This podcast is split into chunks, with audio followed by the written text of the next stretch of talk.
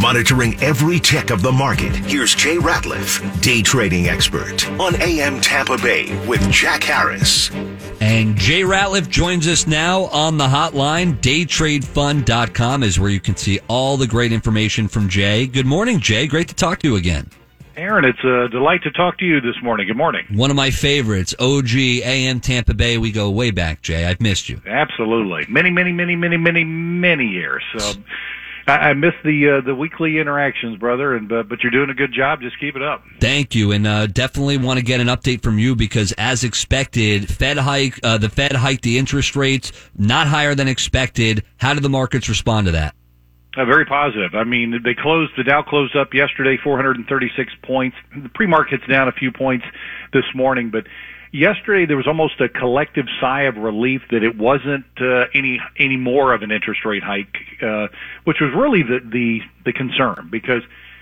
The, the three basis points that we had that came through was expected, but there was this kind of underlining worry that the Fed might I don't want to use the word panic, but might decide to do more to try to stay ahead of inflation because those June inflation numbers that came out that showed the, the 9.1% increase was unexpected because you had so many economists saying that uh, inflation had peaked, it's on its way back. And that inflation report showed the exact opposite.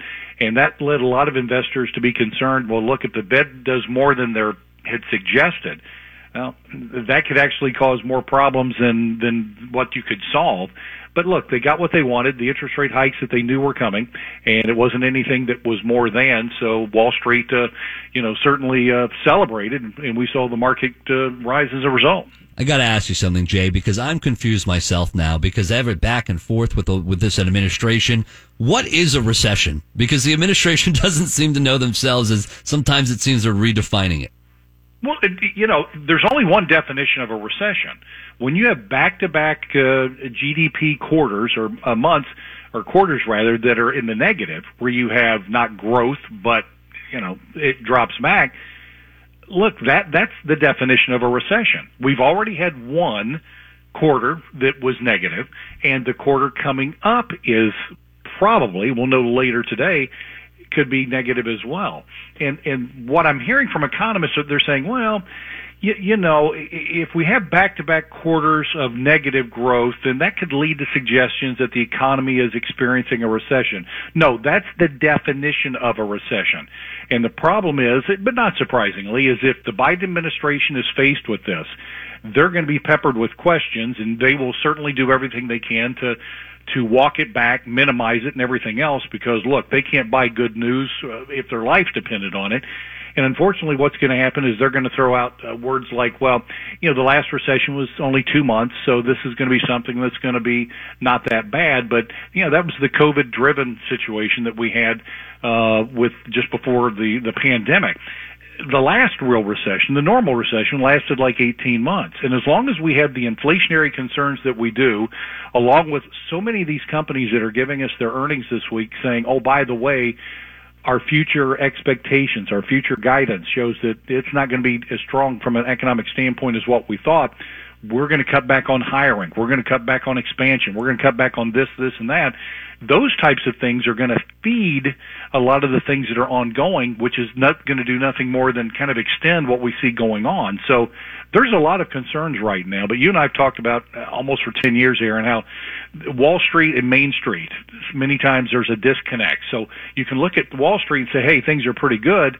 But when you see what's going on with the jobs, the job market, and people that are suffering, and people that are fighting the the rising cost of all the goods and services that we are, I mean, there's some big time hurting that's going on right now, and uh, unfortunately, it's going to continue. And I, I'm sorry to say, it looks like it's going to get worse before it gets better. That's not what we wanted to hear, but I, I anticipated that would that's what we'd hear from you, Jay. And uh, you know, it's I'm glad you cleared it up for us though on recession because I figured that the definition was still the same. We were just getting some mixed messages here as far as the Biden administration not wanting it to appear as bad as it is. So what we've learned is this economy doesn't identify as a recession. That's really important. Yeah, we'll, we'll find out. We'll find out today as far as what the exact numbers are, and if we do end up on the positive side of things you know, we can put that discussion to rest.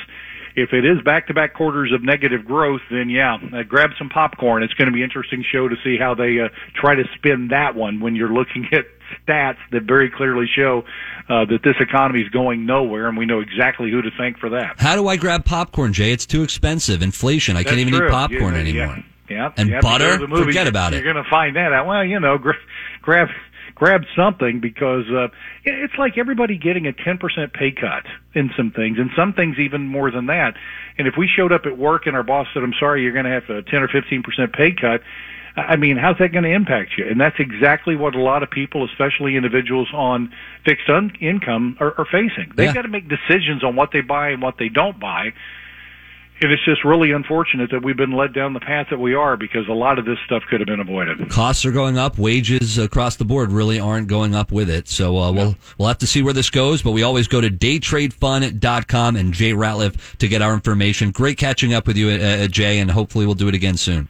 Looking forward to it, my friend. Thanks, Aaron. Thanks, Jay. Once again, daytradefund.com. This administration, I'm telling you, you th- with, we talked about it earlier, Kamala Harris, identifying the pronouns. Just, basically, you can just say what you want. and Just make it up. Figure it out and go from there. We're going to wrap things up and go from the here on AM Tampa Bay, and then we'll get ready for the Ryan Gorman show. Without Ryan Gorman, it's that awkward transition where I go from saying AM Tampa Bay, filling in for Jack Harris, to Aaron filling in for Ryan Gorman. That all happening next here on AM Tampa Bay.